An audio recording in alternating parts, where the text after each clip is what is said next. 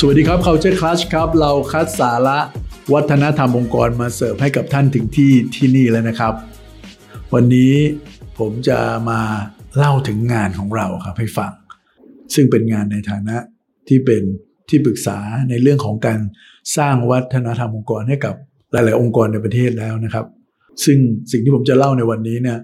เป็น framework ในการทำงานของเรา กับลูกค้าทุก ๆ รายครับ ซึ่งลูกค้าบางรายก็อาจจะใช้ทั้งกระบวนการนี้เลย แต่บางรายก็อาจจะมาเริ่มในขั้นตอนใดขั้นตอนหนึ่งได้ ไม่จำเป็นต้องไปเริ่มตั้งแต่ต้นนะครับเผื่อหลาย ๆ ท่านอาจจะได้ไอเดียแล้วก็เอาลองไปปรับใช้ในการสร้างวัฒนธรรมองค์กรด้วยตัวเองได้นะครับทางบริษัท Bright Side People ของเราเนี่ยเราเรียกกระบวนการนี้ว่ากระบวนการ 4C ครับ ซึ่งในกระบวนการนี้เนี่ยจะใช้กับองค์กรที่ค่อนข้าง มีสเกลที่ใหญ่นะครับ มีความซับซ้อนขององค์กร มี maturity ในเชิงของระบบการบริหารจัดการคน ระบบบริหารองค์กรมาระดับหนึ่งแล้ว โดย 4C ของเราเนี่ยนะครับ จะประกอบไปด้วย CLAC Create Catalyze แล้วก็ Cultivate 4C ด้วยกันครับ ผมจะพาทุกท่านไปดูทีละ C นะครับ ตัวแรกเลยคือ Crack ครับ Crack เป็นชิ้นที่สำคัญมากนะครับ เพราะว่าเป็นจุดเริ่มต้นเลย ที่เราจะไปทำความเข้าใจครับว่า องค์กรองค์กรหนึ่งที่จะสร้างวัฒนธรรมองค์กรเนี่ยองค์กรนั้นเขามีจุดแข็งอะไร องค์กรนั้นเนี่ยเขาทำธุรกิจอะไรเขาอยู่ตรงไหนเขาอยากจะไปไหน ด้วยจุดแข็งอะไร ด้วย value proposition อะไร ใครคือกลุ่มลูกค้าของเขาซึ่งเราจะมีเซสชันกับลูกค้านะครับ ที่เรียกว่า client immersion นะครับ ที่จะไปทำความเข้าใจในเชิงลึกกับองค์กรองค์กรนั้นนะครับ ผ่านกระบวนการโฟกัสกลุ่มบ้าง ผ่านการทำ in-depth interview บ้างนะครับ หลังจากได้ข้อมูลตั้งต้นแล้วเนี่ยนะครับ เราก็เข้าสู่กระบวนการในการหาตัวตั้งต้นแล้วครับ ก็คือ core value ขององค์กรนั่นเอง จริง ๆ แล้วหลาย ๆ องค์กรอาจจะไม่ได้ใช้ core value เป็นพื้นฐานหลักในการสร้างวัฒนธรรมองค์กรก็ได้นะครับบางองค์กรอาจจะใช้ mission บ้าง บางองค์กรอาจจะ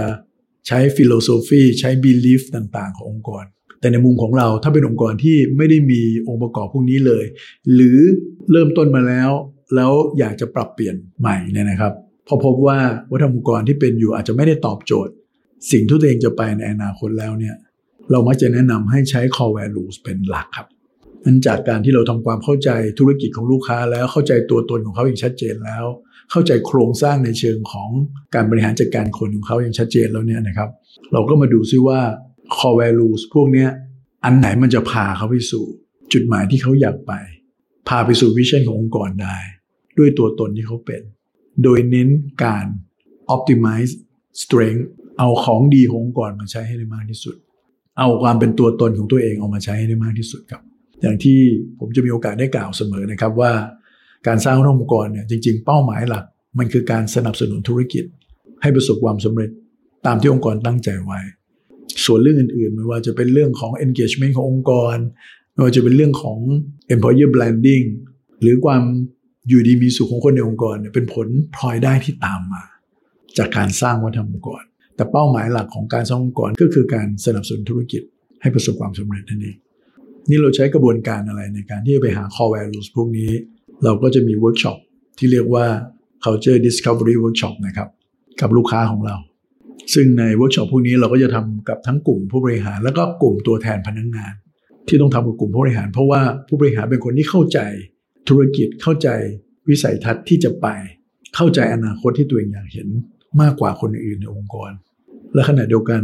ผู้บริหารหลาย ๆ องค์กรก็เป็นฟาวเดอร์ขององค์กรด้วย ก็จะรู้จักตัวตน รู้จักอะไรที่มันเป็นจุดแข็ง หรือแม้กระทั่งจุดอ่อนก็ตามขององค์กรนะครับ เป็นอย่างดี แล้วทำไมต้องทำกับกลุ่มพนักงงาน เราก็ต้องการฟังมุมมองพนักงงานด้วยครับ เพื่อให้ผู้บริหารสามารถเอาข้อมูลของพนักงงาน มาร่วมประกอบในการตัดสินใจ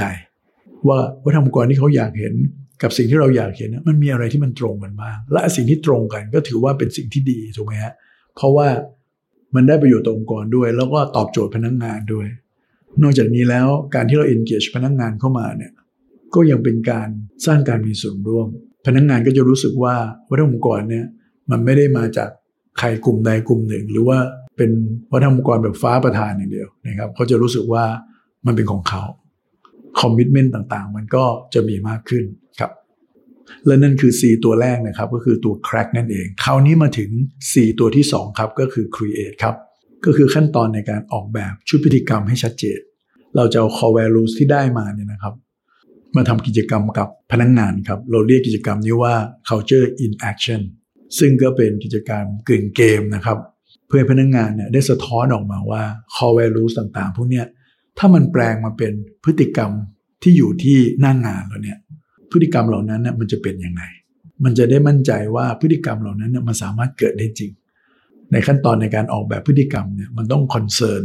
สามเรื่องด้วยกันนะครับ อันแรกเลยก็คือว่า พฤติกรรมนั้นเนี่ยต้องสังเกตได้ อันที่สองมันต้องวัดได้ แล้วก็สุดท้ายมันต้องเป็นสากล universal พอ ทั่วทั้งองค์กร ใครๆก็เอาพฤติกรรมนี้ไปใช้ได้ ไม่ใช่เป็นพฤติกรรมที่เหมาะกับแค่กลุ่มใดกลุ่มหนึ่งในองค์กรเท่านั้นเอง ซึ่งในกิจกรรม culture reaction เนี่ยเราก็จะทำหลายรอบด้วยกันนะครับกับกลุ่มพนักงงาน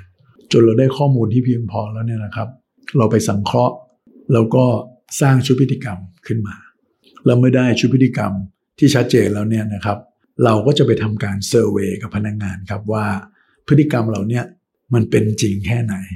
โดยในกระบวนการ survey เราเรียกว่า culture insight survey นะครับ ซึ่งจะทำกันทั้งองค์กรเลยนะครับ ตั้งแต่ผู้บริหารระดับกลางผู้จัดการจนไปถึงระดับปฏิบัติการ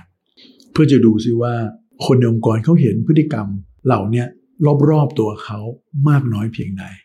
ซึ่งแน่นอนครับในการทำเซอร์เวยครั้งแรกเนี่ย มันคงยัง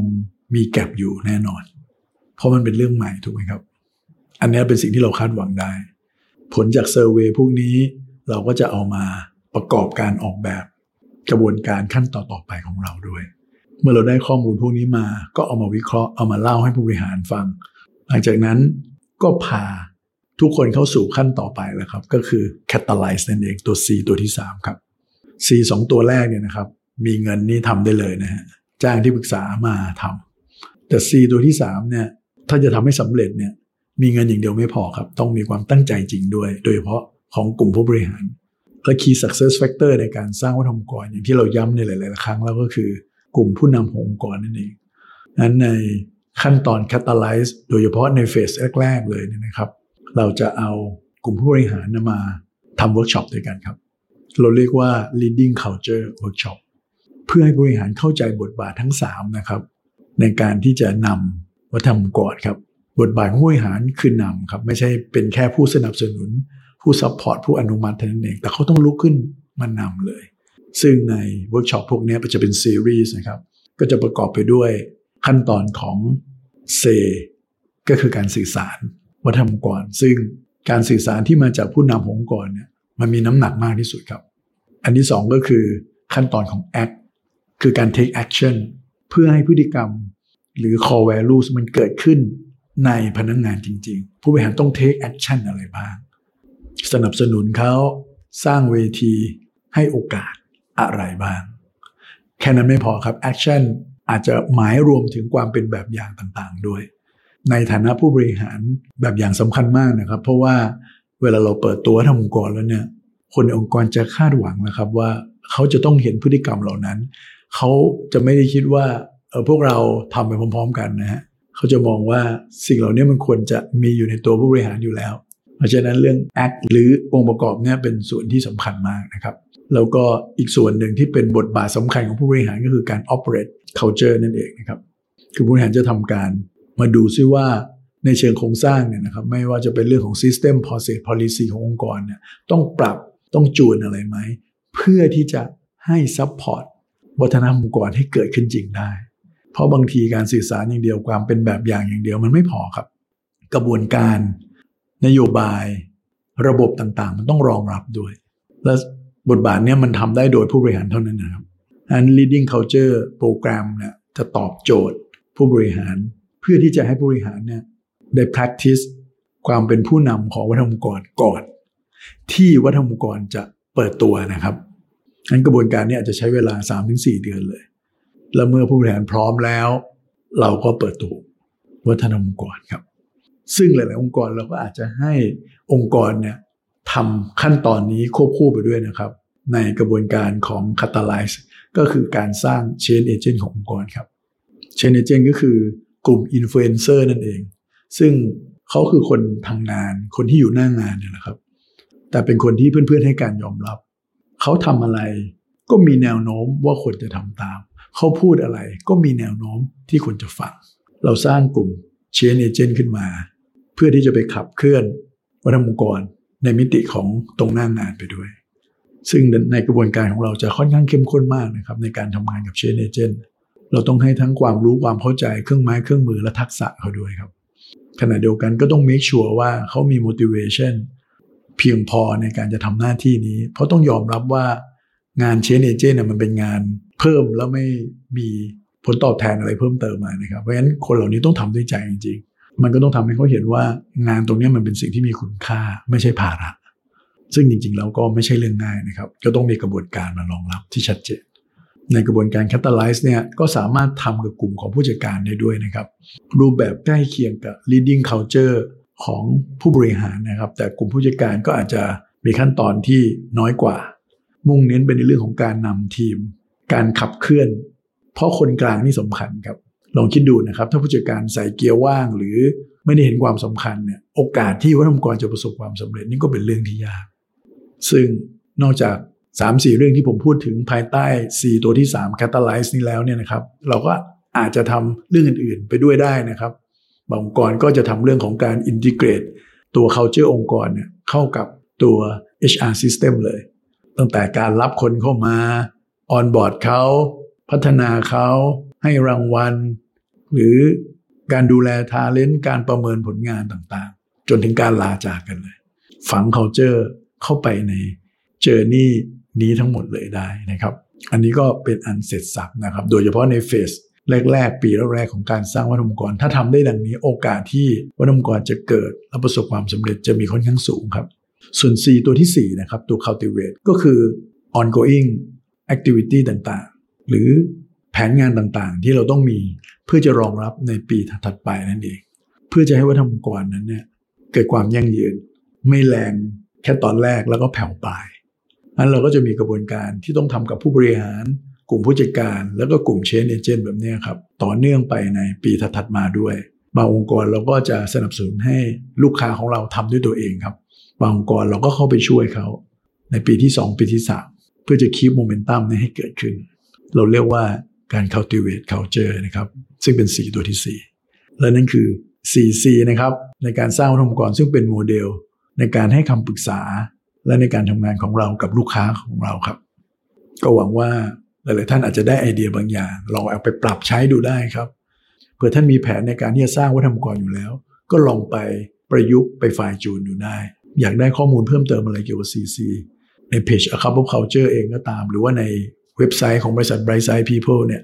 มีข้อมูลต่างๆ เหล่านี้มากมายครับ ที่สามารถไปอ่านเพิ่มเติม และหยิบเอามาใช้ได้ครับ แล้วพบกันใหม่ใน EP หน้านะครับ สวัสดีครับ